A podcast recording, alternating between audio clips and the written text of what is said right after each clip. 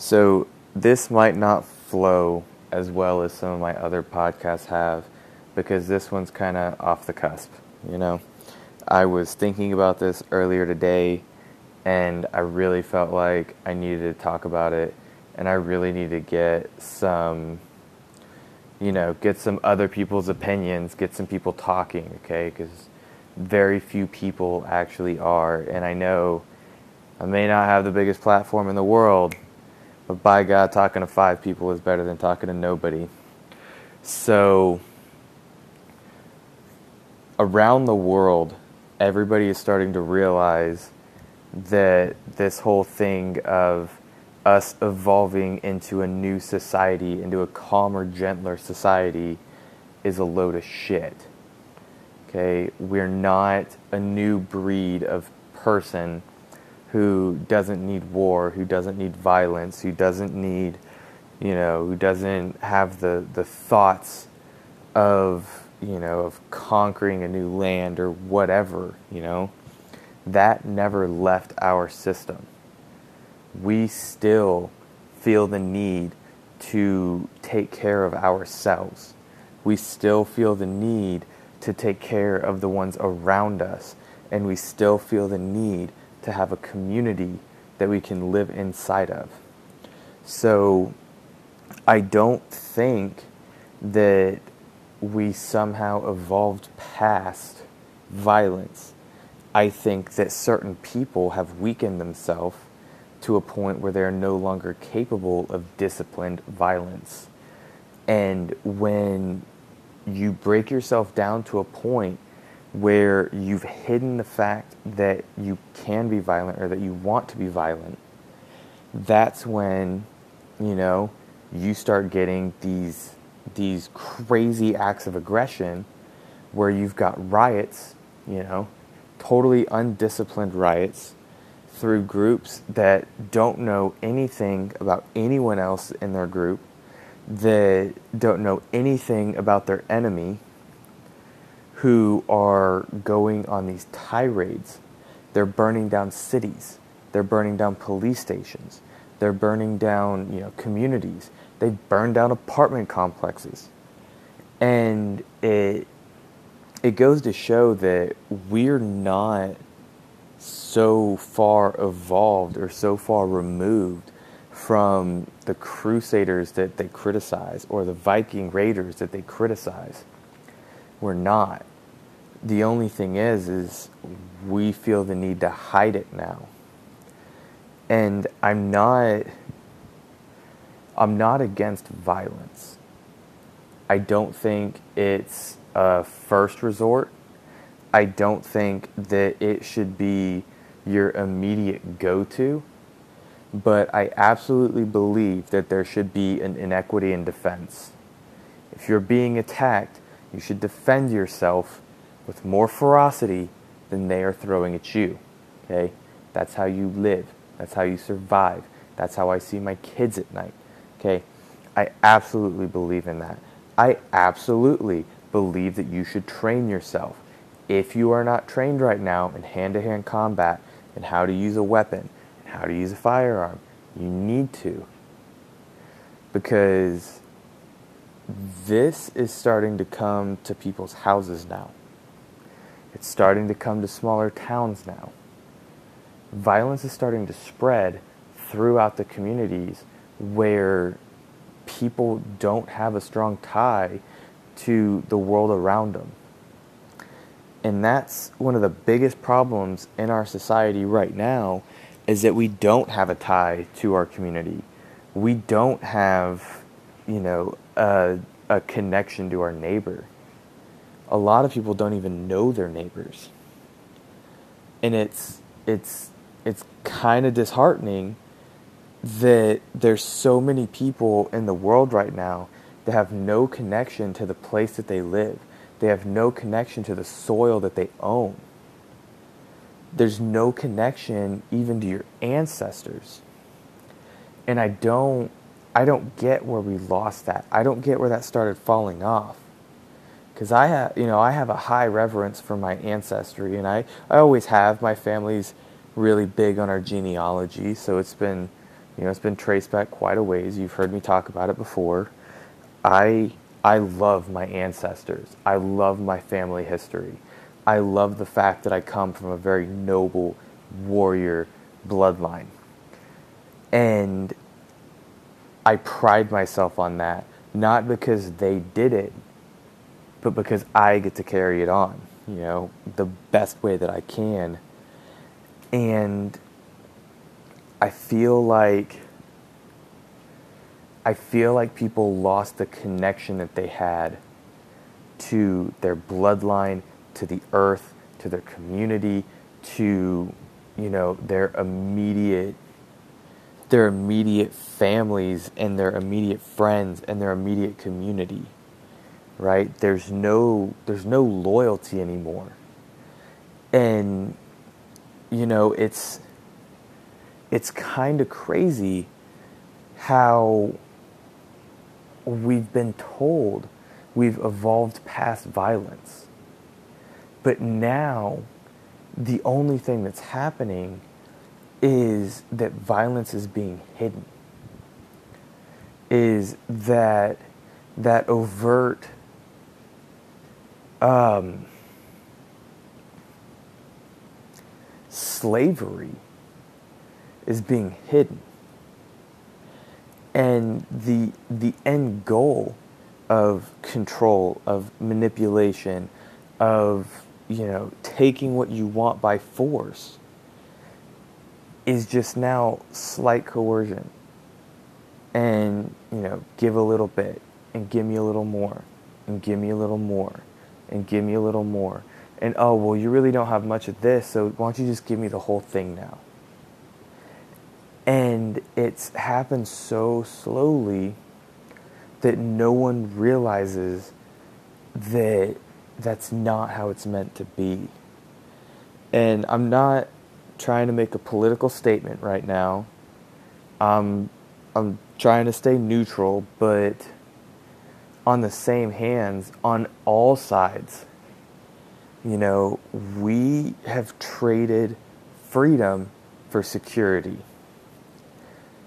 And it's every man's right to make his own security. Every man should take care of himself and his family. Okay? And every family should have a power structure. Whether, you know, that's the female being the head of the household and the male being the subservient, or the male being the head of the household or the female being the subservient. And I have my opinions on that, but I keep that to myself.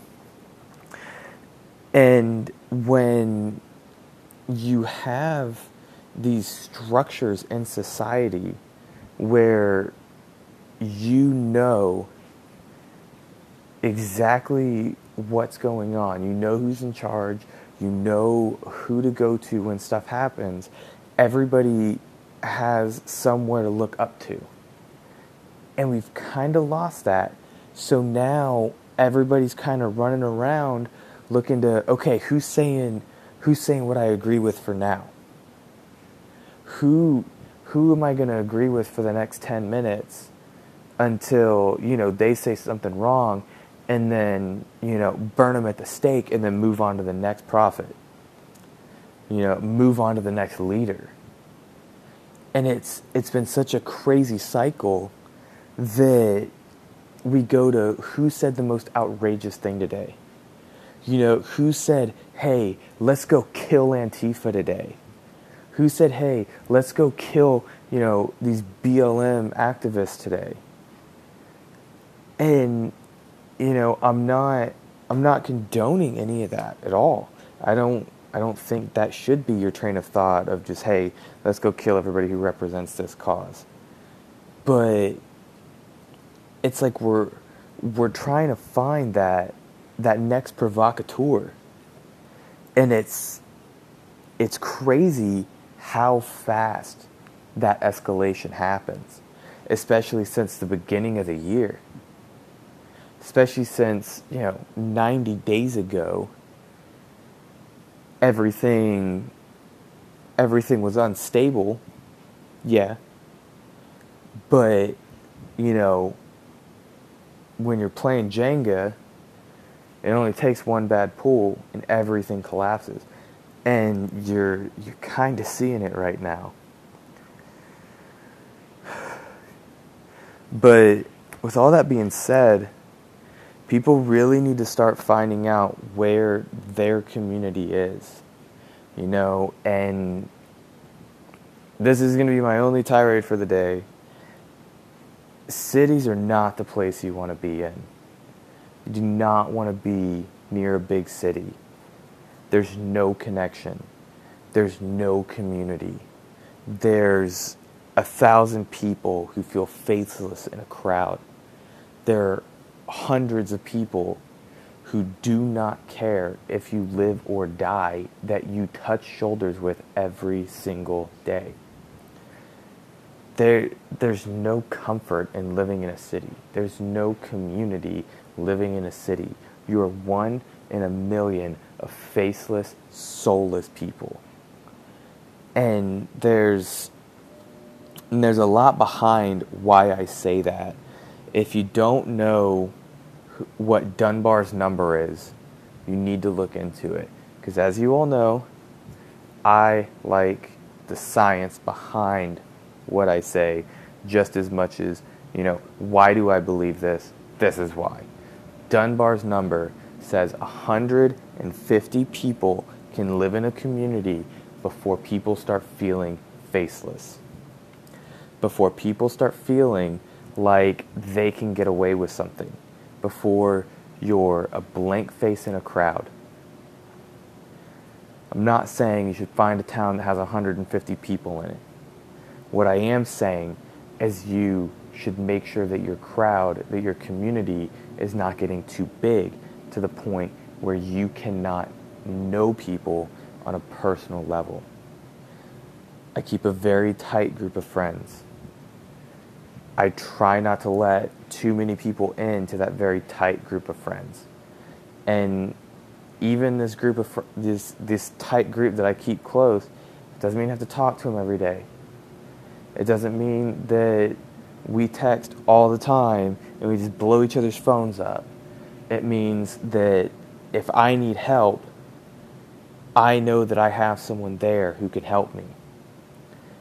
If I'm out of town, if I'm not there and my family needs help, my family knows that they have someone there that can take care of them. And the same goes for them if they're not around and I am and they need help, I have absolutely anything to help them. Anything that's mine, they can have as long as it helps them. And there's a lot of places that that's lost where people don't have that connection and people think, oh, well, you know, I, I've helped you out quite a lot and I don't think that I've gotten a big return from that you know, I don't think that it's fair that, you know, you've needed quite a bit of help and I've always been there for you and you really don't have much to help me with. That's, you know, that's a shit attitude and that's a shit way to see people. You know, yeah, that doesn't mean I'm not going to get in your ass when you do need something, especially if you're being irresponsible. But everybody needs help, okay? And when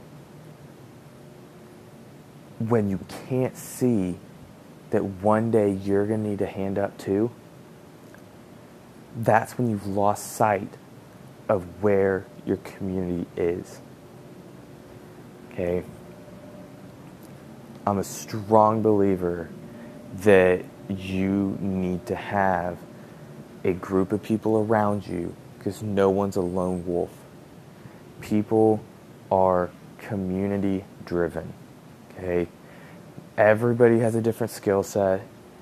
Everybody has a different mindset. Everybody has something they can bring to the table. Right?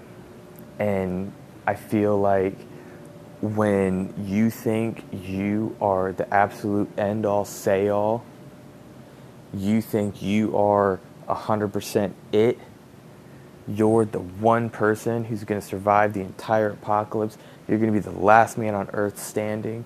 You're going to be the only person that's, you know, that's surviving World War III. You're taking on Russia. You're taking on America. You're taking on North Korea all by yourself, and you don't give a fuck because no one can tell you what to do. You're to die alone, and you're to be a sad motherfucker in the ground. And you know what? I don't pity you at all. But with that being said, you know, I'm not saying you need to start fear mongering, but I am saying you need to prepare for shitty times. Okay? So many people got comfortable and complacent knowing that, you know, the, the, the store is right down the road, knowing that you can get groceries whenever you want well, guess what?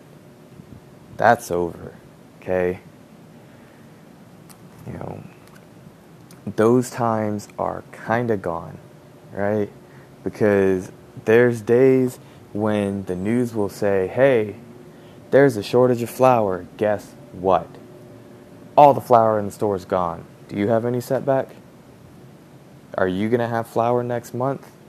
If they say, hey, you know, we're not producing it anymore. We're not making it anymore. Are you going to have food in, you know, in 2 months if, you know, something happens and you lose your job? Are you going to have savings? Do you have a penny to your name if you're not getting a paycheck this week? You know, are you how are you going to put food on the table? You know, and it's crazy because you even look back a hundred years and that is unfathomable that you have two weeks or one week worth of food and you are not absolutely panicking, shitting yourself to take care of your family. Like, people really need to get in this mindset of making sure you're taking care of yourself and you're taking care of your family and you're making sure that you don't have to rely on somebody else, somebody else, somebody in a grocery store, you know, somebody who is telling you exactly what you're allowed to buy, is telling you exactly how much you're allowed to own.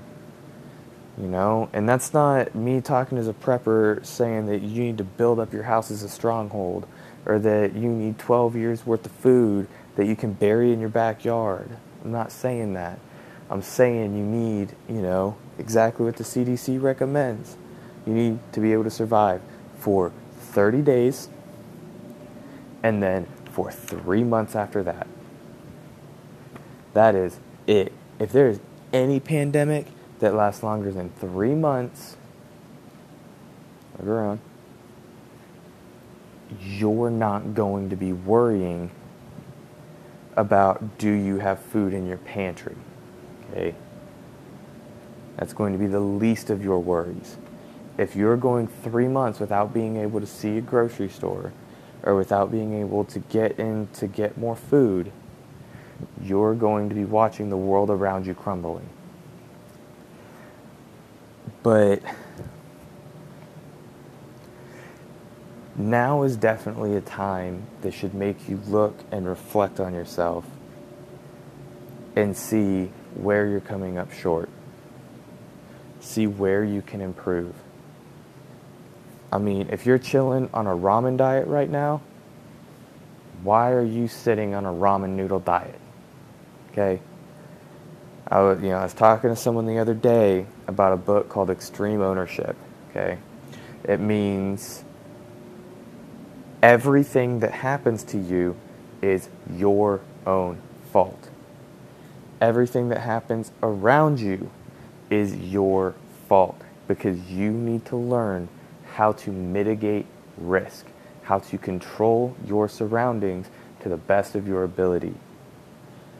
You know, even if even if it wasn't directly you calling the shots, what could you specifically have done to change the outcome, you know? And this changes your entire perspective on everything that happens to you, right? Because you got laid off and you don't have any and you don't have anything to eat in 2 weeks, what could you have done to prevent that so that next time when you come into a situation where you do have a little bit extra, you know, you walk into a job and you are getting paid a little bit more, you got your bills caught up, you know, you're gonna build a little savings account this time. Are you gonna buy, you know, an extra bag of beans when you're at the store, an extra bag of rice when you're at the store, an extra pound of flour, you know? Maybe you're gonna start buying your your you know your basics two three months at a time buy a big bag of flour, buy a big bag of sugar. Like, it's not complicated. You just have to look around and see what you're doing and see what you're doing wrong and how you can improve on that so that you're not running into situations where, you know, you're having to, you know, you're having to, uh, you're having to do without or your family is having to do without. Now, there's two things that I want to say before I get off of here because I feel like I've ranted enough and I feel like enough of you are calling me an asshole right now that I can get off and still be confident that I am, in fact, a giant asshole. So, one, the foolish man thinks he will live forever if he keeps away from fighting. But old age won't grant him a truce, even if spears do. That's number one. You may know where it's from. This is number two. Cattle die, kinsmen die, and the self must also die. I know one thing which never dies, and it's the reputation of each man. So, what is your reputation going to be? What are you going to do today to make sure you don't suffer tomorrow? How are you going to mentally prepare, physically prepare, spiritually prepare, men- or, you know, how are you going to focus your energy today so that tomorrow you don't have to do without no matter what happens. Okay? This doesn't mean panic. This doesn't mean go down and buy all the fucking toilet paper because if, you know, if I walk into somebody's house and they have a room full of toilet paper, we're immediately not on good terms. You know, you're an idiot is what I'm saying. You're stupid. But make sure that tomorrow you don't have to rely on anybody. And that is my words of wisdom for the day. Go ahead, like, subscribe. Um, if you're on a platform that you can leave comments, be sure to tell me I'm an asshole. Be sure to tell me that you hate me and I'm an idiot. My opinion's invalid. Um, let me know your expert opinion on me being an asshole and tell me all about it. I look forward to paragraphs and pages of responses. Love you guys.